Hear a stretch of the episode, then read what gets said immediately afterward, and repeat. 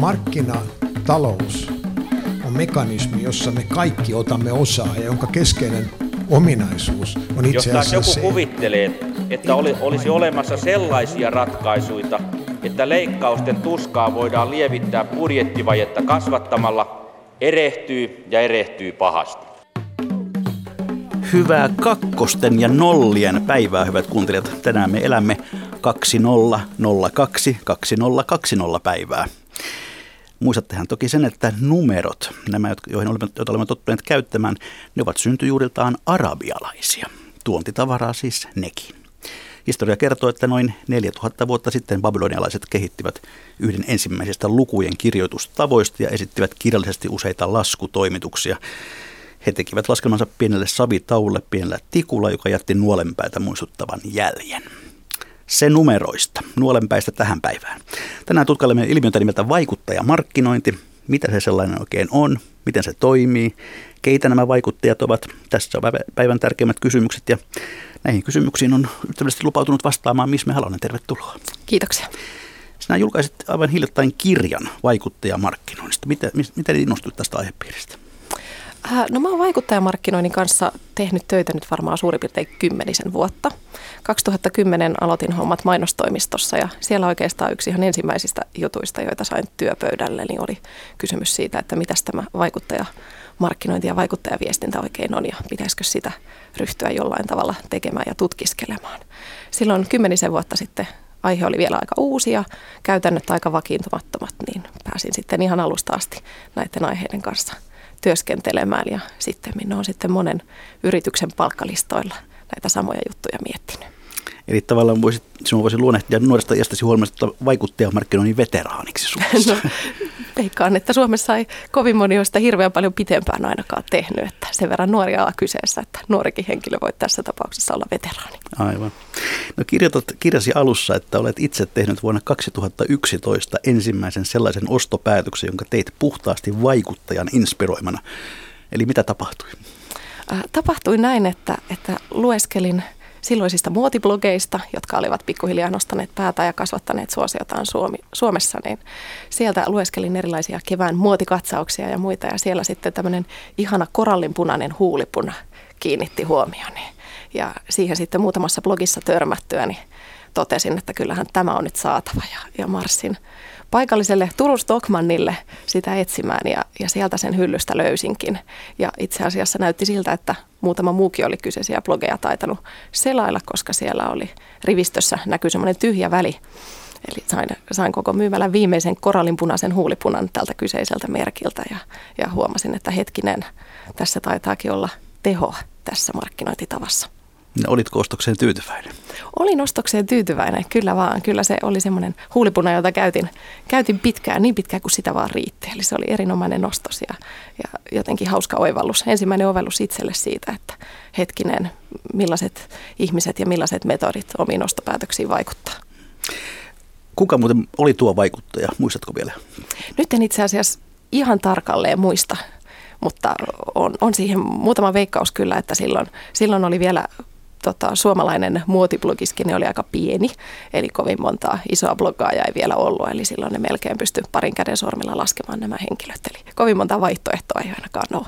Että sitten on blogimaailma ja vaikuttajamaailma räjähtänyt käsiin siinä mielessä, että vaikuttaja löytyy, löytyy Suomesta kyllä joka laatua ja satoja, jollei parisen tuhattakin vaikuttajaa, niin silloin oltiin vielä niin alkutaipaleilla, että puhuttiin korkeita kymmenistä ammattivaikuttajista. Hyvät kuuntelijat, tuttuun tapaan myös teillä on mahdollisuus osallistua tähän ohjelmaan tuolla Yle Areenassa, mikä maksaa ohjelman sivulla. Sivun oikeassa reunassa on linkki. Keskustele tässä vaikuttajamarkkinoinnista. Sitä klikkaamalla voitte lähettää kommentteja ja kysymyksiä ja Twitterissäkin voi keskustella tunnisteella Mika maksaa. Mutta otetaan nyt niin sanotusti härkää sarvista, eli missä me haluamme vaikuttajamarkkinointi, mitä se siis on? No kaikkein yksinkertaisimmillaan voisi varmasti sanoa, että vaikuttajamarkkinointien vaikuttajien kautta tapahtuvaa tarinankerrontaa. Ja tässä aika tärkeää on mun mielestä huomata se, että kun puhutaan vaikuttajamarkkinoinnista, niin, niin tarkoitetaan tällaista maksettua yhteistyötä vaikuttajien kanssa. Eli sitä tehdään kaupallisista lähtökohdista. Siihen liittyy sopimus, yhteistyösopimus yrityksen ja vaikuttajan välillä, ja vaikuttajalle maksetaan siitä palkkio. Eli kyseessä on maksettua näkyvyyttä tämän vaikuttajan kanavissa. Ja sitten toisaalta on olemassa myös vaikuttaja PR, eli viestintätoimenpiteitä, joita yritys tekee saavuttaakseen ansaittua näkyvyyttä vaikuttajan kanavissa, jolloin niistä maininnoista ja siitä näkyvyydestä ei makseta. Eli mun mielestä on tärkeää heti aluksi huomata, että, että on nämä kaksi vähän erilaista termiä ja huomata se niiden välinen ero. Mutta kun tässä puhutaan vaikuttajamarkkinoinnista, niin, niin puhun siis kaupallisesta, maksullisesta, sopimukseen perustuvasta yhteistyöstä yrityksen ja vaikuttajan välillä. No missä tätä vaikuttajamarkkinointia tapahtuu? No sitä tapahtuu, nyt jos puhutaan nykyajan maailmasta, niin hyvin paljon internetissä ja sosiaalisessa mediassa. Eli vaikuttajia on tietysti ollut jo pitkään ja, ja perinteisiä vaikuttajia on löytynyt näyttelijöistä ja urheilijoista ja artisteista ja, ja ihan live-maailman puolelta jo vuosikymmenten ajan, mutta erityisesti nykyään kun puhutaan vaikuttajamarkkinoinnista, niin viitataan monesti sosiaalisessa mediassa ja internetissä tapahtuvaan somevaikuttajamarkkinointiin. Eli iso osa meistä seuraa erilaisia ihmisiä ja vaikuttajia sosiaalisen median kanavissa, niin kuin Facebookissa, Twitterissä, blogeissa, YouTubessa, Instagramissa, nuorimmat meistä ehkä Snapchatissa, TikTokissa, Twitchissä, monennäköisessä uudessa palvelussa ja kanavassa. Ja nämä on sitten myös sellaisia ympäristöjä, joihin yritykset pyrkii tuomaan sitä omaa viestiä vaikuttajien kautta esille. No nämä vaikuttajat, keitä he sitten ovat? No tämä on tosi mielenkiintoinen ja hauska kysymys siinä mielessä, että tosiaan jo vuosikymmenten ajan yritykset on mainonnassa hyödyntänyt esimerkiksi urheilijoita tai kuuluisia filmitähtejä, filmitähtejä mutta nykyään sitten yhä enenevissä määrin puhutaan erilaisista somevaikuttajista, jotka on nousseet julkisuuteen ja suureen kansansuosioon sosiaalisen median kautta ilman sellaisia perinteisiä varsinaisia merittejä, kuten urheilusuorituksia tai, tai tämän tyyppisiä tämän tyyppisiä asioita. Eli periaatteessa ehkä internet ja sosiaalinen media on mahdollistanut vaikuttajuuden lähes meistä jokaiselle. Tietyllä tapaa demokratisoinut sitä pelikenttää, että lähes kuka tahansa meistä hän voi ruveta julkaisemaan erilaisia sisältöjä ja mielipiteitään ja muita tuolla somessa ja kerätä sitä kautta kuulijakuntaa ja seuraajakuntaa. Eli periaatteessa meillä kaikilla on mahdollisuudet olla vaikuttajia. No kuitenkin tietty joukko on sitten valikoitunut niin, että heistä on tullut tavallaan jo ammattilaisia. Mitä se tavallaan edellyttää, että tullaan tällaiseksi kovan luokan vaikuttajaksi? No kyllä aika usein vaikuttajissa varmasti korostuu se, että heillä on joku semmoinen oma intohimo, joku oma juttu, oma persoona. Jotain sellaista, mitä toiset ihmiset haluaa seurata. Et, et se on vaikea aina määritellä, mitä se on, minkä takia me halutaan seurata jotain tiettyä ihmistä, tietää lisää hänen elämästään, hänen ajatuksistaan ja mielipiteistään, mutta jotain karismaa ja persoonaa, jotain sanottavaa tällaisella ihmisellä usein on. No, ketkä ovat Suomen tunnetuimpia vaikuttajia? No, ainakin sosiaalisen median mittareilla, jos, jos tota, mitataan, niin sieltä löytyy, löytyy tietysti tämmöisiä perinteisen tyyppisiä vaikuttajia, joilla on paljon seuraajia. Jos ajatellaan niin, vaikkapa Sauli Niinistöllä tai Kimi Räikkösellä on paljon seuraajia sosiaalisen median kanavissa. Sauli Niinistö ei tarvitse myydä mitään siellä omassa kanavassa. hän, hän ei varmaankaan tee vaikuttajamarkkinointia tai vaikuttajayhteistyötä yhdenkään yrityksen kanssa, näin luulen. Mutta sitten on esimerkiksi YouTuben puolella, jos ajatellaan nuorempia sukupolvia, jotka paljon YouTubea ja erilaisia videoita kuluttavat, niin sieltähän löytyy sitten tällaisia ihan puhtaasti YouTuben ja sosiaalisen median kautta yleisön suosio ja julkisuuteen nousseita henkilöitä ja poppoita, jotka on tullut ihmisten suosioon ihan vaan tekemällä vaikkapa hauskoja sketsejä tai hauskoja videoita omista päivistään. Ne voi olla aika arkisiakin asioita, joita he siellä jakaa, ja he on saattanut saavuttaa sillä satojen tuhansien ihmisten sitoutuneita yleisöjä. No missä vaiheessa tuo vaikuttaminen muuttuu sitten markkinoinniksi? No jos puhutaan vaikuttajamarkkinoinnista, niin niin, niin kyllä siinä on niin kuin äh, avainasemassa se, että yritys lähestyy näitä vaikuttajia ja, ja tarjoaa ikään kuin sopimukseen perustavaa yhteistyötä. Eli sovitaan, että maksetaan tietty palkkio ja sille saadaan jotakin vastineeksi. Sovitaan siitä yhteistyöstä, niin silloin puhutaan tästä kaupallisesta yhteistyöstä vaikuttajien kanssa. Et sitten on toki vähän, vähän häilyvämmällä äh, viivalla on se vaikuttaja viestintä ja se ansaittu näkyvyys vaikuttajien kanavissa. Ja tietysti vaikuttajat saattavat yhtä lailla nostaa heitä kiinnostavia tuotteita tai tapahtumia tai ilmiöitä esille ilman mitään maksua. Eli siinä on tietysti medialukutaito meidän kuulijoiden ja seuraajien osalta tärkeässä asemassa, että erotetaan milloin on kyse kaupallisesta yhteistyöstä ja, ja toisaalta sitten vaikuttajien ja mainostavien yritysten vastuu siinä mielessä, että heidän täytyy myös pitää huoli siitä, että on selvää, milloin vaikuttaja puhuu omista kokemuksistaan ihan omasta vapaasta tahdostaan ja milloin sitten siinä on taustalla jotakin kaupallisia kytköksiä. Jos katsotaan näitä kaupallisia kytköksiä, niin, niin ketkä siellä ovat näitä tunnetuimpia vaikuttajamarkkinoijia Suomessa? No varmaan perinteis- perinteisesti erilaiset kuluttajabrändit on, on sellaisia, jotka on tehnyt vaikuttajamarkkinointia alusta asti. Eli jos ajatellaan esimerkiksi muotimaailmaa, ajatellaan vaatemerkkejä, kosmetiikkabrändejä, niin ne on varmasti olleet sellaisia ensimmäisiä yrityksiä, jotka on tarttuneet tähän vaikuttajailmiöön ja ryhtyneet tekemään ammattimaisesti vaikuttajamarkkinointia ja kaupallista yhteistyötä. Ja tyypillisesti varmasti erityisesti alkuvaiheessa vaikuttajamarkkinointia ovat hyödyntäneet erityisesti sellaiset yritykset, jotka myyvät kuluttajille jotain hyödykkeitä tai tavaroita.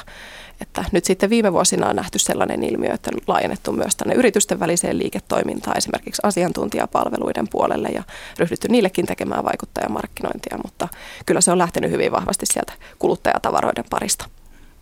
Oikeastaan tarkoitin sitä, että tällä vaikuttajapuolella, niin, niin mm. ketkä ovat ne kovimmat nimet, jotka tekevät tätä markkinointia myös. Niinistö ei tee sitä, niin kuin Niinistö ei tee sitä, ei. Kyllä sitten tubettajien puolelta löytyy paljon, paljon sellaisia, sellaisia isoja nimiä, jotka on tehnyt hyvin paljon vaikuttajayhteistyötä. Se on tällaisia isollekin yleisölle ehkä tunnettuja nimiä tai ainakin nuoremmalle polvelle kuin Herbalisti, Lakko, Justimus Films, tämän tyyppisiä – YouTuben puolella monesti nuoria miehiä, jotka tekevät hauskoja videoita, joita, joita nuoret tykkäävät seurata ja he sitten tekevät erilaisten brändien kanssa myös yhteistyötä. Eli he on tehnyt siitä vaikuttamisesta ihan ammattimaista toimintaa ja tekevät sitä ihan päivätyökseen. Ja seuraajia saattaa olla satoja tuhansia. Kyllä. No miten hyvin vaikuttaja yleensä tuntee yleisönsä, jos se yleisö on satoja tuhansia? No vaikuttajilla, usein näillä isoimmilla vaikuttajilla on semmoinen maaginen taito pitää se oma yleisö hyppysissään, että siihen tavallaan se heidän suosionsa perustuu, että heillä on jotain, heillä, on niin hyvä aavistus siitä, että mitä se heidän yleisönsä haluaa, mistä se on kiinnostunut, että heillä on taito tuottaa juuri heitä kiinnostavia videoita ja sisältöjä ja juttuja. Ja tietysti yksi tällainen aika perustavanlaatuinen – ominaisuus, mikä vaikuttaa markkinointia leimaa ja mikä erottaa sen perinteisestä mainonnasta, on se viestinnän kaksisuuntaisuus. Eli nämä vaikuttajathan käy jatkuvasti keskustelua ja dialogia seuraajiensa kanssa. Eli sen sijaan, että yritys yksipuolisesti tuuttaisi mainosviestiä potentiaaliselle kohderyhmälleen, niin vaikuttajamarkkinoinnin – teho osittain varmasti perustuu siihen, että näillä vaikuttajilla on tosi henkilökohtainen suhde niihin omiin seuraajiinsa. Seuraajat on saattanut olla heillä mukana matkassa vuosien ajan, seurata heitä päivittäin, katsoa heidän tekemiä videoita, lukea heidän tekemiä blogipostauksia tai kirjoituksia. Ja sitä kautta heille on tullut ikään kuin sellainen tunne, että, että he on jos ei nyt kavereita, niin kuitenkin tietyllä tapaa samalla viivalla ja he ehkä samaistuvat näihin vaikuttajiin ja tosiaan vaihtavat, vaihtavat ehkä kommentteja ja kuulumisia ja ovat sillä lailla vuorovaikutuksessa, että varmasti sen myötä sitten vaikuttajilla on myös aika hyvä käsitys siitä, että mikä heidän seuraajiaan kiinnostaa. No Miss Halonen, mikä on sinun arvioisi siitä, että kuinka suuri joukko Suomessa elää vaikuttajamarkkinoinnilla? No ihan ammattimaisia vaikuttajia, jotka, jotka ihan, ihan puhtaasti saavat siitä elantonsa, niin on varmaan joitain kymmeniä. Et Suomessa – Näitä on kuitenkin verrattain vähän, jos verrataan esimerkiksi naapurimme Ruotsiin tai puhumattakaan sitten vaikka Yhdysvalloista, mistä varmasti ammattivaikuttajia löytyy ihan, ihan hurja määrä. Mutta paljon löytyy sitten sellaisia vaikuttajia, jotka tekevät sitä ikään kuin sivutoimisesti, esimerkiksi opiskelujen tai osa-aikatyön tai jonkun päivätyön ohessa saavat siitä tuloja. Mutta varmasti sillä elättää itsensä joitain kymmeniä ihmisiä, ei sen enempää. No, joskus aiemmin ollut varalla sellainen käsitys tuolta, että, että vaikuttajat saavat lähinnä ilmaistavaraa, eivätkä niinkään rahaa. Pitääkö tämä vähän paikkansa? No alussa se varmasti menikin näin, että hyvin pitkälti tuotepalkkioilla ja ilmaisen, ilmaisen tavaran, tavaran tota, kautta tapahtui tätä yhteistyötä, mutta sitten kun vaikuttajamarkkinointi on ammattimaistunut, niin kyllä mukaan on astunut yhä vahvemmin myös raha. Ja varmasti pienillä vaikuttajilla edelleen tapahtuu sitä, että tehdään yhteistyötä ilmaisia tavaroita tai, tai palveluita vastaan. Sekin on yksi kaupallisen vaikuttajayhteistyön muoto, mutta erityisesti sitten näille suosituimmille, kaikkein suurimmille vaikuttajille maksetaan myös ihan tuntuvia rahapalkkioita ja korvauksia korvauksia näistä kaupallisista yhteistyöstä ja se on heille siis ihan liiketoimintaa ja bisnestä. Että välillä sitten kun noita verotietoja julkaistaan, julkaistaan tiettyä aikaa vuodesta, niin siellä monesti nostetaan myös tiettyjä vaikuttajia pinnalle, niin kyllähän siellä on sellaisia suomalaisia vaikuttajia, jotka tienaavat sillä ihan, ihan hyviä vuosituloja. No paljonko tällainen hyvä vaikuttaja voi tienata vuodessa? No varmaan ammattimaisimmilla vaikuttajilla on sitten ihan yritystoimintaa tätä varten, jonka kautta he kierrättävät ehkä omat tulonsa, mutta kyllä siellä on niitä vaikuttajia, jotka esimerkiksi noin 100 000 euron vuosituloja tienaavat vaikuttamisella. Eli puhutaan ihan, ihan merkittävistä summista. No jos sitten hieman haarukoidaan yrityksiä, jotka lähtevät tähän mukaan, niin tuossa jo eräät brändit mainitsitkin, mutta mm-hmm. millaiset yritykset noin pääsääntöisesti turvautuvat menemään vaikuttajamarkkinointiin? No monesti ne on tosiaan, tosiaan tällaisia kuluttajille tuotteitaan markkinoivia yrityksiä tai, tai tota, kuluttajille markkinoitavia tuotteita ja palveluja. Eli monesti tällaiset muotibrändit, elintarvikebrändit, ää, just kosmetiikka, ruoka, liikunta, ihan tällaiset jokapäiväiset brändit.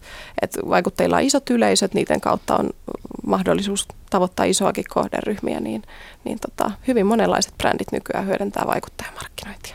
Ja toisaalta sitten on pienempiä vaikuttajia, joiden yleisöt on saattanut rakentua jonkun tietyn harrastuksen tai asiantuntija alueen tai tällaisen niche-ajatuksen ympärille, niin, niin silloin hyvin pienetkin brändit saattaa turvautua vaikuttajamarkkinointiin.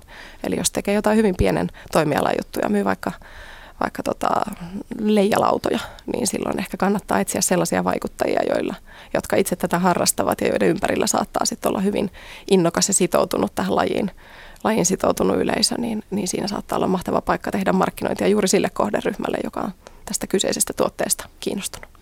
No kun tämä vaikuttajamarkkinointi on hyvin somevetoista, niin onko se myös useimmiten suunnattu nuorille? Somen markkinointi on usein suunnattu nuorille ja siitä se on varmasti lähtenyt liikkeelle. Tietysti voi ajatella, että jos sitä on nyt kymmenisen vuotta tehty, niin, niin ne, jotka olivat silloin parikymppisiä, ovat nyt jo kolmekymppisiä ja heillä on entistä enemmän nostovoimaa. Eli siinä mielessä koko ajan se yleisöpohja kasvaa ja laajenee ja siellä on yhä enemmän ihmisiä tavoitettavissa, että, että varmasti tietyt kanavat on hyvin leimallisesti nuorille suunnattuja, eli, eli jos ajatellaan näitä uusia kanavia, kuten TikTokia, niin siellä yleisö on tyypillisesti aika nuorta ja TikTok-vaikuttajien kautta siis varmasti tavoitetaan lähinnä nuorta yleisöä, mutta sitten jos ajatellaan suomalaisia keskimäärin, niin aika moni meistä pikkuisen yli kaksikymppisistäkin seuraa Instagramia tai lukee vaikkapa blogeja tai käy Googlessa ja kirjoittaa sinne erilaisia hakusanoja ostopäätöksiä tehdessä ja erilaisia vaihtoehtoja vertaillessaan, niin itse asiassa aika laaja joukko suomalaisia seuraa erilaisia vaikuttajia. Eli kyllä sillä on mahdollista tavoittaa sitten vähän varttuneempaakin kohderyhmää. No missä mis, mis mä haluan tota, tämmöinen lähemmäs 60 setä, niin ketä suosittelisit seuraamaan? Mitä hyötyä siitä minulle voisi olla? No se riippuu ihan sun kiinnostuksen kohteista, eli varmaan kannattaisi lähteä niistä liikkeelle. Välttämättä ikä ei ollenkaan kerro, että mistä ollaan kiinnostuneita, mutta jos sulla on vaikka joku tietty urheilulaji tai, tai joku tietty tietty kiinnostuksen kohde tai harrastus, josta olet kiinnostunut, niin esimerkiksi sen ympäriltä saattaa hyvin löytyä hauskoja vaikuttajia ja, ja sellaista sisältöä, jota olisi kiinnostava seurata. Että jos vaikka kiinnostaa elektroniikka tai uusimmat tekniset vempeleet tai lenkkeily tai ruoanlaitto, niin ehkä sieltä löytyy joku sellainen vaikuttaja, jota on hauska seurata. Ja sitä kautta voi sitten tavoittaa tosiaan hiukan varttuneempiakin kohderyhmiä. Jääköön kiinnostuksen kohteeni nyt kuitenkin pikkusalaisuudeksi tässä kuuntelijoille. Tuota, mitä me tiedämme siitä, että miten ihmiset sitten uskovat näihin vaikuttajien suosituksiin? Mikä no se, saa uskomaan? No se on oikeastaan sellainen, sellainen juttu, joka hyvin pitkälti raivaa tätä vaikuttajamarkkinoinnin tekemistä. Eli keskiössä on se, että ihmiset keskimäärin tutkimusten perusteella luottaa enemmän ensinnäkin perheen ja ystävien suosituksiin kuin yritysten suosituksiin ja yritysten viesteihin. Ja toisaalta he pitää tietyllä tapaa näitä vaikuttajia – omina tuttuinaan tai kavereinaan siinä mielessä, että he luottaa enemmän vaikuttajien suosituksiin ja sanaan kuin suoraan yritykseltä tulevaan markkinointiviestiin. Eli siinä mielessä just tämä uskottavuus on ihan avainasemassa, kun mietitään, että miksi joku haluaa tehdä vaikuttajamarkkinointia. Ja varmasti siinä on tietyllä tapaa se samaistuttavuus ja sellainen ikään kuin vertaistuki, jota sieltä ihmiseltä saa, että ehkä näennäisesti semmoinen samaistuttava ja aika tavallinenkin tyyppi jota seuraat somessa päivittäin hänen elämäänsä ja arkeaan, niin, niin kun häneltä tulee joku viesti tai suositus, niin olet ehkä taipuvainen uskomaan sitä enemmän kuin suoraan yritykseltä tulevaa persoonatonta mainosviestiä. No, miten sitten suunnitellaan tällainen hyvä vaikuttajamarkkinointikampanja? Onko jotain esimerkkejä esimerkiksi? No varmasti tärkeänä siinä on ihan alusta asti pitää mukana strategia tai suunnitelma, eli miettiä, mitä ollaan tekemässä. Yksinkertaisimmillaan se voi lähteä ihan siitä, että määritellään sille yhteistyölle tavoitteet. Mitä halutaan, halutaan saavuttaa ja mitä halutaan sillä tavoittaa. Ja, ja tota, tietysti tärkeää on määritellä se kohderyhmä. Eli siitähän se lähtee, että keitä yritys haluaa tavoittaa, millaisen ryhmän ja, ja mikä se potentiaalinen kohderyhmä on. Ja sitten löytää sen jälkeen ne vaikuttajat, jotka juuri tätä kohderyhmää puhuttelee. Eli välttämättä ei kannata lähteä siitä, että miettii ensimmäisenä, että kuka olisi se vaikuttaja, vaan kääntää sen toisinpäin, miettii kenet minä haluan tavoittaa, kuka on se loppuasiakas, se loppuviimeksi se kuluttaja, jonka haluan, haluan tota saada. Niin, niin miettii sitten, että ketkä on sellaisia ihmisiä, jotka juuri nämä henkilöt tavoittaa. Ja tietysti sitten sen vaikuttajan kanssa kannattaa yhdessä käydä aika avoimesti keskustelua siitä, että mitkä ne tavoitteet on ja miten niihin voitaisiin päästä. Eli antaa sille vaikuttajalle sitä omaa liikkumatilaa ja vapautta toteuttaa oman itsensä näköistä ja makuista ja kuulosta sisältöä. Eli ei laittaa sanoja sen vaikuttajan suuhun, vaan luottaa siihen, että juuri se vaikuttaja tuntee parhaiten oman seuraajakuntansa ja osaa muotoilla siitä viestistä sellaisen, että se istuu hänen profiiliinsa ja kiinnostaa hänen seuraajiaan. Eli olennaista tämän yrityksen kannalta on se, että se nimenomaan ostaa sen yleisön, mm. eikä se, että se on juuri tietty julkis tai tämmöinen tuota, vaikuttaja, vaan se nimenomaan pitää nähdä se, että ketkä, ke, ke, keitä hän tavoittaa. Juuri näin. Eli miettiä, että kuka on sen henkilön kohderyhmä.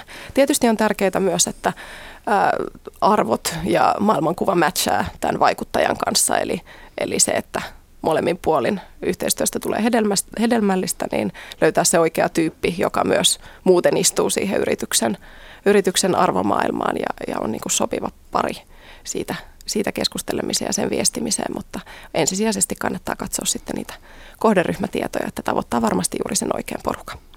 No millainen sitten on tämän vaikuttajamarkkinointia hyödyntävän yrityksen ja tämän vaikuttajan suhde? Voiko yritys siis sanella, mitä vaikuttaja kertoo yleisölle vai ja panna ikään kuin sanat suuhun vai, vai tuota, miten tämä oikein toimii tämä juttu? No mun mielestä se on huonoa vaikuttajamarkkinointia, jos yritys yrittää laittaa sanoja vaikuttajan suuhun. Jos haluaa tarkalleen pitää kiinni siitä omasta mainoslauseestaan ja, ja siitä viestistä, joka, jonka maailmalle lähettää ja jokaista pilkkua viilata sen ihan valmiiksi, niin sitten kannattaa tehdä perinteistä mainontaa, jossa yritys voi sitten päättää millä sanoilla ja millaisilla argumenteilla sitä kuluttajaa yrittää tavoitella.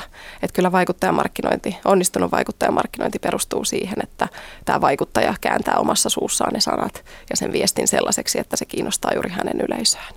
Eli tietysti yrityksellä on tiettyjä tavoitteita, toiveita, liittyy se sitten jonkun uutuustuotteen lanseeraukseen tai, tai mihin tahansa. Eli yritys varmasti vaikuttajalle sitten kertoo, että mistä palvelusta tai tuotteesta olisi tarkoitus kertoa ja millaisia juttuja siihen liittyy, mutta kyllä pitäisi aina jättää liikkumatilaa ja vapautta sille vaikuttajalle toteuttaa itsensä näköinen kampanja ja itsensä näköinen sisältö ja kertoa siitä asiasta ihan omin sanoin. No miten se yritys sitten varmistaa sen, että se viesti kuitenkin välittyy oikein, eikä esimerkiksi vääristy siinä matkalla? Me tunnemme ilmiön nimeltä rikkinäinen puhelin. Kyllä, joo. Tässä on hirveän tärkeässä asemassa tietysti se briefi, eli yrityksen ohjeistus tälle vaikuttajalle, että mistä aiheesta on tarkoitus puhua ja millaisia asioita siihen liittyy. Eli sen takia kannattaa yrityksen aina panostaa aikaa ja vaivaa siihen, että esitellään yritystä vaikuttajalle. Kerrotaan millaisesta tuotteesta tai palvelusta on kyse, mitä eri asioita siihen liittyy. Antaa vaikuttajalle mahdollisimman paljon tietoa sen tueksi, että, että millaisesta asiasta oikeastaan on kyse. Ja vaikuttaja sitten ehkä poimii sieltä tiettyjä asioita, jotka juuri häntä kiinnostaa ja joiden hän uskoo kiinnostavan omaa yleisöään. Mutta usein sitten sopimuksissa ja käytännössä tehdään myös niin, että että yrityksellä on ehkä mahdollisuus käydä läpi se sisältö, jonka vaikuttaja on tuottanut ennen kuin se julkaistaan. Juuri siltä varalta, että jos on käynyt rikkinäinen puhelinefekti tai jos sinne onkin eksynyt jotain, jotain sellaista, mikä ei olekaan ihan oikein tai on pikkusen virheellistä tietoa tai muuta, niin pystytään se vielä korjaamaan. Eli usein yritykset sitten vielä käyvät sen sisällön läpi ennen kuin se julkaistaan. Mutta tässä kyllä ehdottomasti kannustaisin yrityksiä siihen, että ei laiteta niitä sanoja sen vaikuttajan suuhun, ei koiteta mikromanagerata ja muuttaa sieltä sanavalintoja tai pilkunpaikkoja, vaan korjataan asiavirheet, jos sellaisia on sinne sattunut eksymään, mutta muuten annetaan vaikuttajan tehdä hyvin pitkälti omilla ehdoilla. No voiko käydä niinpä, että vaikuttaja haukkuu tuotteen pystyä, että on ihan todella huonoa huulipunaa, älkää ostako? No harvemmin varmaan kaupallisessa yhteistyössä on ihan näin päässyt käymään, että kyllä siitä ammattimaisen vaikuttajan etiikkaan yleensä kuuluu se, että jos kyseessä on sellainen tuote, josta hän ei ole lainkaan kiinnostunut tai hän ei siitä lainkaan välitä, niin sitten kyllä suoraselkäisen vaikuttajan kannattaa siitä yhteistyöstä kieltäytyä. Että siitä ei sitten varmasti ole millekään osapuolelle hyötyä, jos lähdetään lähdetään tota, niitä tuotteita haukkumaan, että pyritään sitten löytämään sellaisia yhteistyökumppaneita, joiden tuotteista oikeasti tykätään ja joiden sanomaan voidaan sitoutua. Et siinä on myös ihan molemminpuolinen vastuu, että löydetään ne oikeat yhteistyökumppanit. Ja tuota, suosittelijat yritykset laativat erityisen vaikuttajastrategian. Miten, hmm. miten tehdään hyvä vaikuttajastrategia? Se voi kuulostaa tietysti vähän pelottavalta tämmöinen vaikuttavan tota, dokumentin luominen, mutta ehkä enemmän perään kuulutan siinä, siitä, että yrityksen kannattaisi etukäteen vähän miettiä, että mitä vaikuttajamarkkinoilta itse asiassa hakee ja haluaa. Se voi olla eri yrityksille hirveän erilaisia asioita. Ja vaikuttajamarkkinointi ei tietystikään ole koko yrityksen markkinointi, vaan se on osa sitä. Eli silloin kannattaa miettiä, mihin, mihin kohderyhmään se puree – mitä sillä ehkä voitaisiin saavuttaa, millainen kokonaisrooli sillä vaikuttajamarkkinoinnilla voi olla osana sitä muuta markkinointia. Niin lähinnä kannustan miettimään näitä asioita etukäteen, määrittelemään sille vaikuttajamarkkinoille tavoitteita, kanavia. Miettimään, että missä halutaan näkyä ja millä tavalla halutaan näkyä. Että ei tehdä ihan, ihan tota sattumanvaraisesti ja hetken mielijohteesta, vaan että olisi vähän mietitty sitä ennen kuin siihen lähdetään. Ja se sitten ehkä parantaa myös sitä pitkäjänteisyyttä. Eli koko ajan trendi on enemmän siihen päin, että ei tehdä enää yksittäisiä tuotepostauksia tai tämmöisiä lyhyitä kampanjarykäisyjä, yksittäisiä yhteistöitä, vaan ehkä mietitään enemmän niin, että kuka on sellainen vaikuttaja tai ketkä, joiden kanssa voitaisiin tehdä pitempiaikaista yhteistyötä. Eli löytyisikö siitä niin kuin molemmille hyviä puolia ja pystyttäisiin tekemään sitä, sitä pidempiaikaisesti. Ja jos on tällainen strategia taustalla, niin on aina helpompi sitten miettiä pitkäjänteisesti sitä toimintaa eikä roiskia ihan sinne sun tänne. No houkuttaako vaikuttajamarkkinoinnissa se, että se olisi kenties halvempaa kuin tällainen perinteinen markkinointi? Varmasti se on osittain lähtenyt siitä, mutta tämähän riippuu aina vähän mihin vertaa. Että kyllä siihenkin tietysti saa sitä rahaa laitettua, että, että media se on tietyllä tapaa siinä, missä muutkin mainosmediat. Ja ilmaiseksi ei tänä päivänä vaikuttajamarkkinointia kyllä oikein saa, että ne, ne ajat ovat ohi. Eli kyllä siitä kannattaa varautua maksamaan sille ammattivaikuttajalle ihan, ihan palkkio siitä yhteistyöstä, että ihan ilmasten lounaiden toivossa sitä ei kannata lähteä tekemään. Mutta tietysti sitten ehkä se viestinnällinen puoli ja vaikuttaja PR on, on sellainen juttu, jossa voidaan pyrkiä vähän pienemmillä rahallisilla panostuksilla saamaan sitä ansaittua näkyvyyttä vaikuttajan kanavissa. No missä me haluamme, voidaanko vaikuttajamarkkinoilla suorastaan korvata perinteinen markkinointi? No ehkä korvaaminen on, on vähän, vähän tota, en, en lähtisi korvaamaan kaikkea markkinointia vaikuttajamarkkinoinnilla. Et usein sille vaikuttajamarkkinoinnille löytyy tietty rooli, mutta et myös muuta markkinointia sitten siihen rinnalle tarvitaan. Et saattaa tietysti olla sellaisia yrityksiä, joiden kohderyhmä on niin nuorta tai, tai niin somessa viihtyvää tai tietyn tyyppistä, että se voi hyvinkin olla isossa osassa se vaikuttajamarkkinointi. Mutta sitten toisille brändeille, joiden yleisöt on ehkä suurempia ja kaikki eivät niinkään viihdy somessa, niin täytyy sitten tehdä myös muunlaista markkinointia. Eli en lähtisi kaikkea markkinointia ottamaan pois ja korvaamaan vaikuttajamarkkinoinnilla, vaan miettisin sitä kyllä osana sitä markkinoinnin kokonaisuutta. Hyvät kuuntelijat, te kuuntelette ohjelmaa Mikä maksaa, jossa tällä viikolla teemana on vaikuttajamarkkinointi ja vieraana täällä on Misme Halonen, alan veteraani Suomessa, joka hiljattain julkaisi aiheesta myös kirjan. Mutta nyt meillä pitäisi olla puhelimessa ensi vuonna 100 vuotta täyttävän tekstialan yrityksen Nanson markkinointijohtaja Liisa Idänpään Heikkilä. Hyvää päivää. Hyvää päivää. Missä päin olet? Öö, mä olen tällä hetkellä meidän, meidän tota, öö, pääkonttorilla tässä Helsingin Törnäisissä. Jaha, no niin, eli työn touhussa. Mitä, Kyllä. mitä Nansolle tänään kuuluu? Nansolle kuuluu oikein hyvää. Tässä valmistellaan jo kovasti satavuotis vuoden tai juhlavuoden vuoden tota, toimenpiteitä ja, ja, ja toisaalta niin, niin samaan aikaan tehdään kovasti töitä tämän vuoden, tämän vuoden markkinoinnin ja, ja myynnin, myynnin parissa ja, ja tota, ähm, oikein, oikein niin kuin valoisalta ja, ja hyvältä näyttää tällä hetkellä kaikin puolin. Paremmalta kuin joskus aikaisemmin. No juurikin näin. Te olette hyödyntäneet vaikuttajamarkkinointia yhtenä markkinointikanavana. Miten ajatus vaikuttajamarkkinoinnin käyttämisestä syntyi Nansossa?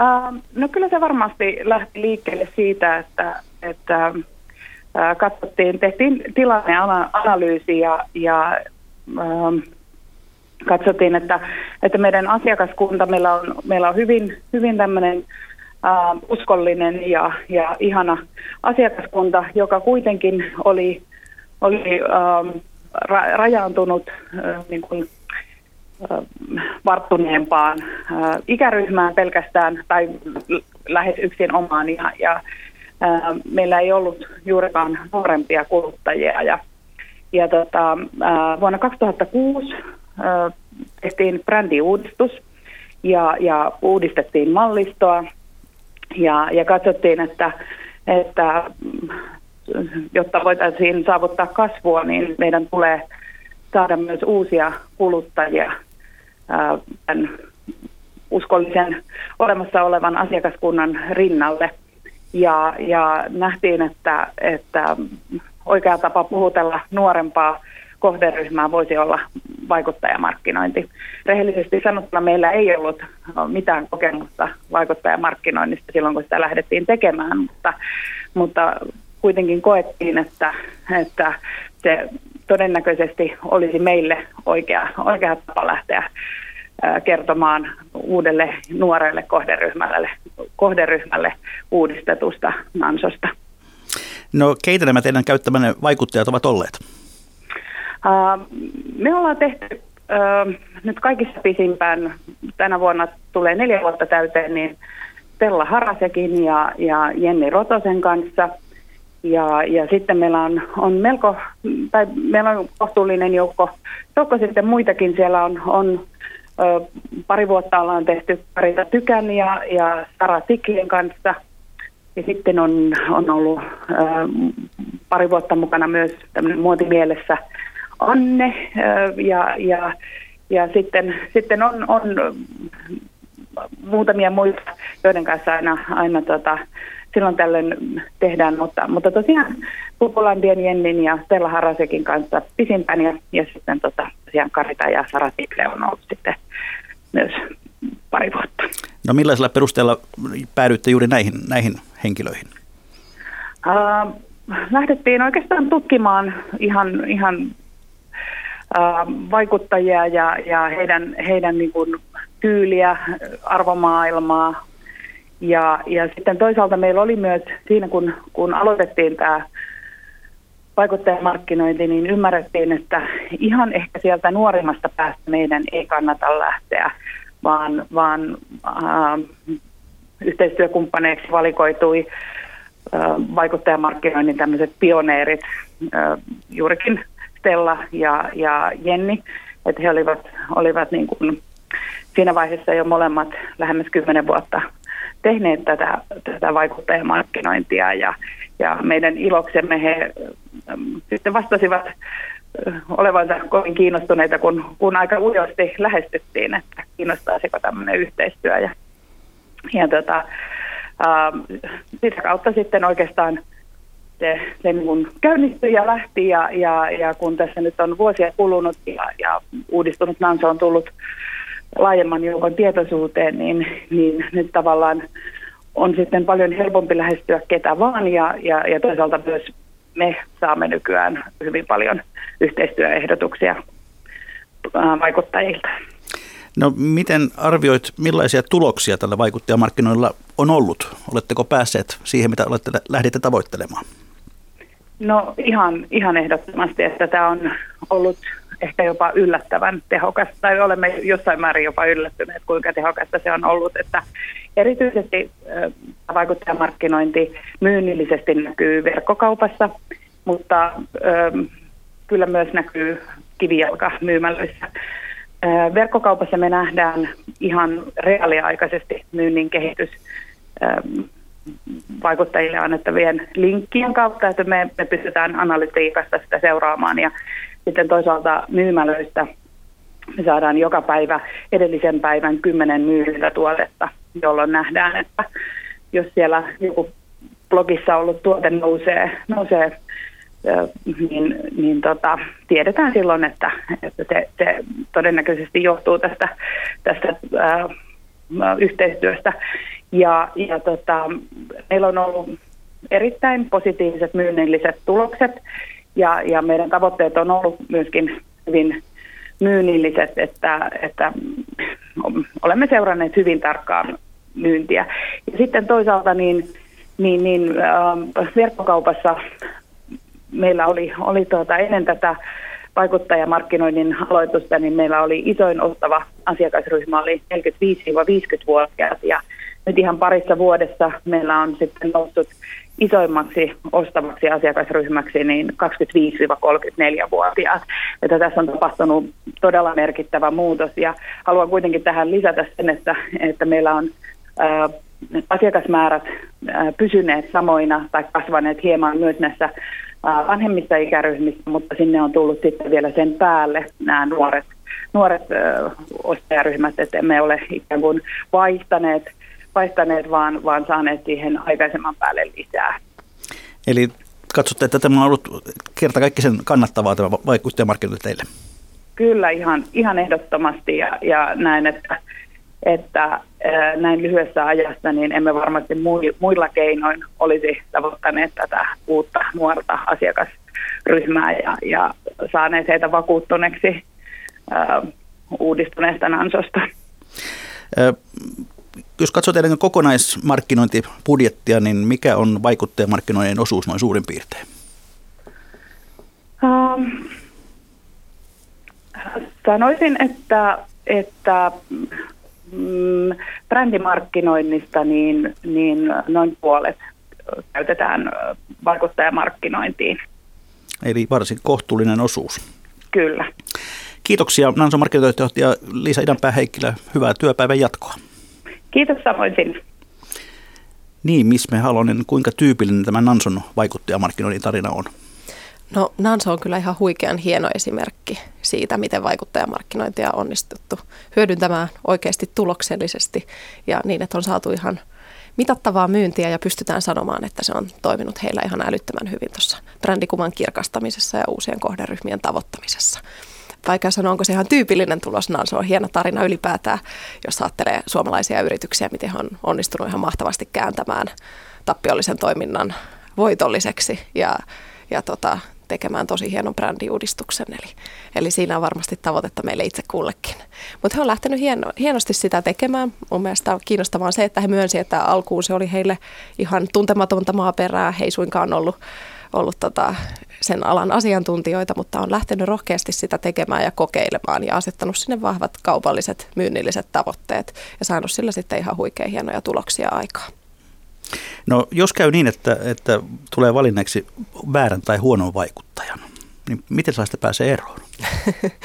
no, no tota, yleensä vaikuttajien kanssa tehdään jonkunnäköiset yhteistyösopimukset, että varmaan sitten täytyy kääntyä katsomaan sitä sopimusta, että mitä on siellä sovittu yhteistyön päättämisestä tai, tai lopettamisesta, mutta ainahan jos, jos tällainen aihe jännittää, niin voi alkuun sitten pyrkiä vähän tutustumaan siihen vaikuttajaan, katsoa millaista sisältöä hän on ehkä aikaisemmin tehnyt ja millaisia yhteistyökumppanuuksia hänellä on aikaisemmin ollut. Ja ehkä tavatakin hänet, jutella vähän yhteisistä arvoista ja tavoitteista ja muista ja katsoa, että sopiiko ne kemiat yhteen, olisiko siinä, siinä tota, mahdollisuuksia yhteistyöhön. Eli kannattaa kyllä etukäteen siihen selvittelyyn panostaa, ettei tule virhevalintoja tehneeksi, mutta toki sitten sopimuksessa varmasti määritellään se, että kuinka pitkäaikaisesta yhteistyöstä on kyse ja miten siitä sitten halutessaan pääsee eroon. Aivan.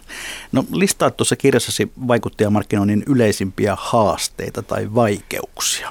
Mitä hmm. ne ovat? No varmasti liittyen vähän tähän Nanson keissiinkin, se mikä he on tehnyt hienosti on tämä mittaaminen ja tavoitteiden asettaminen. Eli varmasti tosi monelle yritykselle haastavaa on se, ettei oikein tiedetä, mitä pitäisi mitata ja miten tätä pitäisi seurata. Mahtaako vaikuttajamarkkinoinnin tekeminen olla tuloksellista, saadaanko tässä rahoille vastinetta? Se on varmasti yksi tosi yleinen kysymys yritysten keskuudessa. Ja kiinnostavaa on, että Mainostajien liiton tutkimuksessa vuodelta 2018 kun kysyttiin yrityksiltä, jotka on vaikuttajamarkkinointia kokeilleet tai tehneet, että ovatko he, miten he ovat mitanneet onnistumistaan, niin jopa 25 prosenttia näistä yrityksistä sanoi, että he ei ole mitannut onnistumista lainkaan. Ja se on tietysti varmasti iso haaste alalle ja yrityksille. Että jos ei oikein tiedetä, millaisia tuloksia saadaan, niin, niin vaikea sitä käyttöä on perustella. Eli pitäisi aina asettaa heti yhteistyön alussa ne tavoitteet ja mittarit paikalle, että voidaan sitten nähdä, että onko toiminta ollut sellaista, mitä on toivottukin ja onko sillä saatu niitä haluttuja asioita aikaan. No tuo mittaaminen on varmasti aika lailla avaintekijä. Mi, mi, mit, mitkä, millaiset, millaisia ovat hyvät mittarit? No hyvät mittarit on aika sellaisia selkeitä, helposti seurattavia että jos mittari on ihan semmoinen ylätason tavoite, että kasvatetaan tunnettuutta, niin silloinhan on aika vaikea sanoa, onko siinä onnistuttu vai ei. Eli mittarit kannattaisi aina sitoa tietylle ajanjaksolle, antaa niille ehkä joku numeerinen arvo tai joku sellainen, jota pystytään oikeasti seuraamaan, että, että onko se toteutunut. Esimerkiksi tässä Nanson esimerkissä se, että heillä saattaa olla jotain tavoitteita, että kuinka paljon vaikka tietyllä kvartaalilla myydään jotakin tuotteita tai paljonko vaikuttajille jaettuja alennuskoodeja käytetään – kuinka paljon verkkokauppaa saadaan liikennettä vaikuttajien kanavista tällaisten seurantalinkkien kautta. Niin esimerkiksi tällaiset tavoitteet voi toimia välitavoitteina matkalla siihen lopulliseen myyntitavoitteen määrittelyyn. Mutta aina kannattaa seurata niitä mittareita, että tietää, että miten yhteistyö on sujunut ja toisaalta miten sitä voisi jatkossa kehittää. No toteat myös, että vaikuttajamarkkinointi ei sovi kaikille yrityksille kaikissa tilanteissa. Mihin se ei sovi? No varmasti on sellaisia yrityksiä, joiden asiakkaat ja kohderyhmä eivät vietä hirveän paljon aikaa sosiaalisessa mediassa tai tällaisten vaikuttajien parissa. Eli, eli silloinhan näitä ihmisiä ei pysty näillä, näillä vaikuttajamarkkinoinnin työkaluilla tavoittamaan. Ja tietysti sitten on ehkä sellaisia tuoteryhmiä, jotka eivät ole niin, niin helposti tähän sovellettavia. Eli aina kuitenkin tarkoituksena on löytää siitä tuotteesta tai palvelusta kiinnostavia ominaisuuksia ja juttuja, joita viedä eteenpäin. Niin niin tota, ehkä nostin siinä yhden esimerkin kirjassakin, että ehkä vessapaperille on vaikea tehdä vaikuttajamarkkinointia. Voi olla, että joku keksii siihenkin hyvän kulman. Tästä voi vaikka heittää haasteen vaikuttajille. Ja, ja jos sitä oikein pyörittelee, sieltä saattaa hyvinkin löytyä siitäkin jotakin hauskoja kulmia. Ehkä jotakin kiinnostaa vaikka vessapaperin ympäristöystävällisyys tai vastuullisuusnäkökulmat. Ehkä sieltäkin löytyy jotain, jotain hauskaa, jonka ympärille voi sitä vaikuttajayhteistyötä tehdä. Mutta ehkä lähtökohtaisesti on, on myös sellaisia tuoteryhmiä, joissa on vaikeampi tehdä vaikuttajamarkkinointia kuin sitten esimerkiksi näissä, näissä tota, kuluttajabrändien osalta, jos ajatellaan vaikka vaatteita tai muotia tai kosmetiikkaa. Vessapaperissa tulee helposti mieleen edes edesmennyt pääministerimme, joka ihmetteli ääneen sitä, että miksi sen pitää olla, kun ajattelee käyttötarkoitusta, niin miksi sen pitää olla valkoista.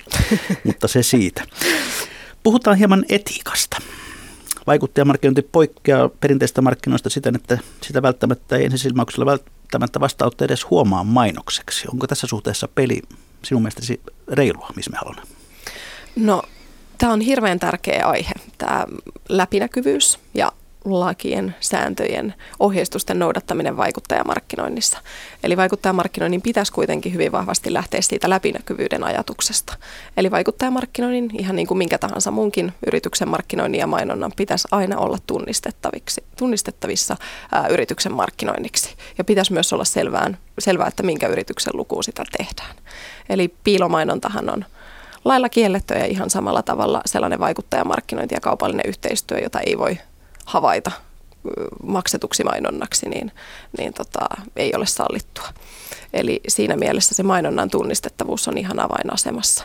Ja siitähän on yritys viime kädessä vastuussa. Eli mainostavan yrityksen täytyy pitää siitä huoli, että näistä yhteistyösisällöistä ja vaikuttajien kanavista käy riittävän tarkasti ilmi, että kyse on nyt kaupallisesta yhteistyöstä ja vaikuttajan markkinoinnista.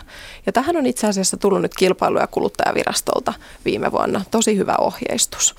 Eli ihan jokaisen vaikuttajan ja vaikutus, vaikuttajamarkkinointia tekevän yrityksen kannattaa näihin ohjeisiin kyllä ehdottomasti tutustua. Eli siellä on hyvin yksityiskohtaiset ohjeet siitä, miten vaikuttajamarkkinointi merkitään niin, ettei lukijalle jää epäselväksi, onko kyse markkinoinnista. Eli käytännössä ihan, jos on kyse blogipostauksesta tai vaikka Instagram-kuvasta, niin ihan siihen tekstin alkuun pitäisi se kirjoittaa joko mainos, kaupallinen yhteistyö ja kertoa tämän yrityksen nimi, jonka kanssa se on yhteistyössä tehty, niin ettei seuraajalle jää epäselväksi, että onko kyse vaikuttajan ihan henkilökohtaisesta mielipiteestä vai onko siinä taustalla yhteistyösopimus. Eli ei päde se vanha savolainen viisaus, että vastuu on pelkästään kuulijalla. No se ei kyllä tässä tapauksessa päde, että kyllä tässä vastuu, vastuu on viime kädessä markkinoijalla. No miten hyvin nämä vaikuttajat noudattavat näitä määräyksiä? Lukeeko siellä joka ikisessä blogissa tai, tai videon pätkässä, että tämä on kaupallista yhteistyötä? No tässä löytyy kyllä monenlaista kirjoa vaikuttajien joukosta. Eli varmasti kaikkein isoimmat ammattimaisimmat vaikuttajat, jotka ovat erilaisten vaikuttajaverkostojen ja toimistojenkin listoilla, niin, niin he ovat näihin ohjeisiin hyvin perehtyneet ja heiltä myös sitä nämä erilaiset toimistot edellyttävät, että merkintöjen on oltava kunnossa. Mutta sitten löytyy totta kai toisesta päästä aloittelevia pienempiä vaikuttajia, jotka ei ole näihin sääntöihin yhtä hyvin perehtyneet. Et siinä on varmasti vielä koko alalla paljon kehittämisen varaa, että pidetään kiinni näistä yhteisistä pelisäännöistä. Ja mainonnan eettinen neuvostohan on sellainen taho, joka tämän toteutumista sitten vahtii ja seuraajat tarvittaessa antaa huomautuksiakin. Eli, eli alalla on myös tällaista itsesääntelyä olemassa. Luetteko jään käsikirjoitustani, koska seuraava kysymys kuuluu, että kun mainonnan eettinen neuvosto on se elin, joka antaa mm. lausuntoja näistä yritysten markkinatoimista ja niiden hyvän tavan mukaisuudesta, niin siellä on ollut käsittelyssä myös vaikuttajamarkkinointiin liittyviä projekteja, niin mistä niissä tyypillisesti on ollut kyse?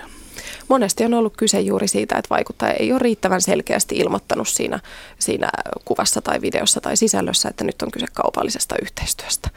Eli esimerkiksi pelkkä yhteistyömaininta – ei riitä, vaan on kerrottava, että kyse on mainoksesta ja kaupallisesta yhteistyöstä. Ei myöskään riitä, että sen maininnan piilottaa ihan tekstin loppuun tai jonnekin lauseen keskelle pikkuruisella fontilla ja vaalealla värillä, vaan sen täytyy olla ihan saman tien sille seuraajalle selvää heti, heti alusta asti, että nyt on kyse mainonnasta. Eli edelleen löytyy paljon sellaisia vaikuttajia, joille kaikki säännöt eivät ehkä ole tuttuja ja näihin sitten joihinkin on mainonnan eettinen neuvosto myös puuttunut. No aika usein on niin, että vaikuttajien seuraissa on paljon alaikäisiä. Mitä tästä noin etiikan näkökulmasta seuraa tai pitäisi seurata? No alaikäiset on tietysti semmoinen oma ryhmänsä, jos ajatellaan ihan ylipäätään markkinointia, että aina saa olla vähän, vähän varovaisempia ja miettiä tarkalleen, mitä on tekemässä, jos alaikäisille asioita markkinoi. Eli silloin pitää tietysti ottaa huomioon se, se kohderyhmän ikä ja ikään kuin se kehitystaso ja varmasti olla entistäkin läpinäkyvämpi siinä, että nyt on kyse maksetusta vaikuttajayhteistyöstä, ettei synny väärinkäsityksiä siinä, että, että onko, onko kyse nyt mainonnasta vai ei. Ja tyypillisestihän monella edenkin uuden ajan vaikuttajalla on aika nuoria seuraajia, niin silloin kyllä yrityksenkin kannattaa siihen kiinnittää huomiota, että millaisten vaikuttajien kanssa tekee yhteistyötä, minkä ikäistä se yleisö oikeasti on ja, ja millaista porukkaa sillä vaikuttajayhteistyöllä tavoitetaan ja olla sitten hyvin tarkkana siinä, että millaista sisältöä siellä tuodaan esille. Et tietysti on selvää, että mitään tupakka- tai alkoholituotteita ei, ei missään nimessä esimerkiksi saa nuorille markkinoida, mutta ihan muussakin markkinoinnissa kannattaa kyllä olla tarkkana sen suhteen, että, että tehdään hommat oikein ja, ja tota, eettisesti kestävällä tavalla. No miten sinä, missä me haluan arvioida, kuinka vastuullisia suomalaiset vaikuttajat ovat? Varmasti keskimäärin suomalaiset vaikuttajat on, on varsin vastuullisia, että ei tule mitään ihan sellaisia katastrofitapauksia tässä mieleen, että olisi mitään täysin, täysin epäeettistä suositeltu tai, tai juurikin alkoholituotteita tai kauneuskirurgiaa tai muuta näille nuorille seuraajille suositeltu. Eli uskon, että ihan kyllä suomalaisella maalaisjärjelläkin on, on aika pitkälle pärjätty tässä pelissä, mutta että hyvin tärkeässä asemassa tässä on juuri se, se läpinäkyvyys siitä, että tehdään yritysyhteistyötä. Et jos ajatellaan nuoria ja heidän mahdollisesti vielä hiukan kehittymätöntä medialukutaitoa, niin on tärkeää pitää huoli siitä, että ne nuoret ymmärtää, että nyt on kyse yritysyhteistyöstä.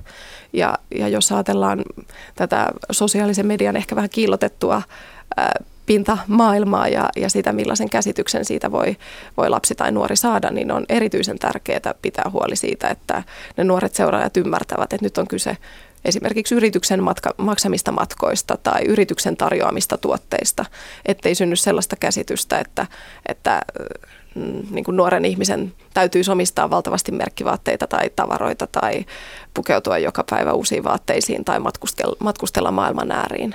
Että, että täytyy olla siinä sitä läpinäkyvyyttä, että seuraajat ymmärtävät, että kyse on itse asiassa ammattimaisesta vaikuttamisesta ja sen, sen vaikuttajuuden kautta saatavista yritysyhteistyöstä ja, ja kaupallisesta yhteistyöstä, mutta että sitä ei voi ehkä verrata siihen omaan elämään ihan suoraan.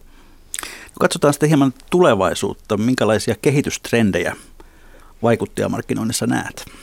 No varmasti yksi trendi, joka on hyvin vahvasti jo näkyvillä, on juuri tämä syvälliset pitkäaikaiset yhteistyöt. Eli niin kuin tässä Nanson tapauksessakin kuultiin, niin he on jo vuosia tehneet yhteistyötä tiettyjen vaikuttajien kanssa. Eli sen sijaan, että valittaisiin jokaiseen kampanjaan ja markkinointitoimenpiteeseen ihan uudet tyypit, niin hyödynnetään niitä ihmisiä, joiden kanssa se yhteys ja side on löytynyt ja, ja tehdään semmoista pitkäaikaista kehitysyhteistyötä.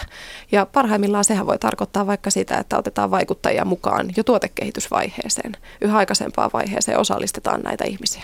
Eli siinä on tällaisia syvällisempiä yhteistyömuotoja varmasti monella kehitteillä sen sijaan, että ihan puhtaasti ostettaisiin yksi Instagram-kuva tai yksi YouTube-video tai tällaisia yksittäisiä sisältöjä. Ja varmasti toinen trendi, mitä on paljon nähty viime aikoina, on, on juuri tämä yritysten välinen liiketoiminta ja bisnesvaikuttajien, asiantuntijavaikuttajien nousu. Eli ei pelkästään kuluttajamarkkinoinnissa enää käytetä vaikuttajamarkkinointia, vaan se itse asiassa laajenee myös muille aloille aika vahvasti. No minkälainen rooli esimerkiksi tekoälyn sovellutuksella voisi olla vaikuttajamarkkinoinnissa? Sillä ihan varmasti tulee olemaan vaikutusta myös tähän vaikuttajamarkkinoinnin pelikenttään. Eli jos ajatellaan ylipäätään, niin, niin on näitä tietysti isoja megavaikuttajia, joilla on valtavan isot seuraajamäärät, mutta yksi nousussa oleva ilmiö on myös mikrovaikuttajat. Eli sellaiset vaikuttajat, joilla saattaa olla vaikkapa muutamia tuhansia seuraajia. Ja, ja tietysti näitä vaikuttajia sitten pitää ehkä rekrytoida yrityksen useampia joukkoihinsa tavoittaakseen yhtä iso määrä seuraajia, mutta sitten toisaalta se autenttisuus ja sitoutuneisuus saattaa olla jopa paremmalla tasolla tällaisessa pienten mikrovaikuttajien seuraajakunnassa – mutta sitten taas yrityksen näkökulmasta, jos ajatellaan, niin tietysti hirveän monen henkilön kontaktoiminen on aikamoinen urakka. Eli jos pitääkin kerätä yhtäkkiä sata vaikuttajaa, joilla on pari tuhatta seuraajaa kullakin, niin siinä menee markkinointipäälliköltä aika paljon työaikaa sellaisen poppoon koostamiseen. Eli esimerkiksi tällaisissa asioissa teknologia ja tekoäly voivat olla apuna. Vaikuttajien valinnassa, sen pohtimisessa, kuka on juuri meille oikea vaikuttaja tai tavoittaa jonkun tietyn kohderyhmän ja toisaalta sitten ihan siinä sen, sen manuaalisen työn ja, ja muun hallinnoinnissa, niin tekoälystä ja teknologiasta on siinä paljon apua. Jos tiivistät tämmöiseen vaikuttaja, onnistuneen vaikuttajamarkkinoinnin ABC, niin mitkä on semmoiset kulmakivet? Uh, no lähtisin siitä, että valitaan juurikin se oikea tyyppi, sekä, että siinä on kunnossa sekä se oikea kohdeyleisö, joka halutaan tavoittaa, että sitten ä, yrityksen ja sen vaikuttajan arvot ja, ja maailmankuva matchaavat. Eli löytyy se oikea ihminen. Ja sitten tämän ihmisen kanssa käydään, käydään läpi se, mitä oikeasti tavoitellaan, asetetaan yhteistyölle selkeät tavoitteet ja, ja tota, sitten näiden tiettyjen rajoitteiden puitteissa niin annetaan mahdollisimman paljon päätäntävaltaa sille vaikuttajalle itselleen niin, että hän sitten muotoilee siitä oman näköisen kokonaisuuden. Ja tämä rumpu, hyvät kuuntelijat, kertoo sen, että on jälleen legendaaristen viikon talousvinkkien ja talousviisauksien aika. Missä Halonen, mikä on sinun viikon talousvinkkisi tai viisaus, jonka haluat kuuntelijoiden kanssa jakaa? No mä mietin vähän tämän vaikuttajamarkkinoinnin kauttakin tätä, että kun internet ja some on vienyt ihan uudelle tasolle tämän vaikuttajuuden, niin, niin hän on vaikuttaneet monen muuhunkin asiaan, kuten kierrätykseen ja käytettyjen tavaroiden ostamiseen niin tota, tämmöiset yksityishenkilöiden väliset netissä tapahtuvat kaupat on mun mielestä ihan älyttömän mielenkiintoisia. Ja, ja mun, mun vinkki on se, että mä itse äh, ostan hyvin vähän asioita uutena. Aina jos mun pitää ostaa kodin tavara tai huonekalu tai vaate tai asuste tai lapselle kärryt tai, tai tota, vaikka kumisaappaat, niin mietin aina ensimmäisenä, että mistä mä saisin sen käytettynä. Ja hyödynnän tosi paljon näitä internetin ja somen tällaisia yksityishenkilöiden välisiä kauppapaikkoja. Ja sieltä pyrin löytämään, löytämään näitä aarteita. Ja uskon, että se on meikäläisen kukkarolle hyvä valinta ja sen lisäksi toivottavasti myös maailma ja ympäristö kiittävät. Eli käytä käytettyä. Juuri näin. Viime viikon lähetyksen innoittamana minulle kirjoitti nimimerkki Elämää nähnyt Espoosta. Silloin puhuttiin siis kansalaisten taloustaidosta ja hän kertoi, miten on jo vuosikymmenet kirjannut kaikki menonsa ihan perinteiseen ruutuvihkoon ja samalla oppinut ennakoimaan kaikki tulevat laskunsa. Rahat ovat riittäneet ja stressi vältetty. Hyvä niin, siinä on esimerkkiä meille kaikille. Kiitoksia Misme Halonen. Kiitos. Kiitoksia hyvät kuuntelijat. Mikä maksaa sitä me ihmettelemme jälleen viikon kuluttua.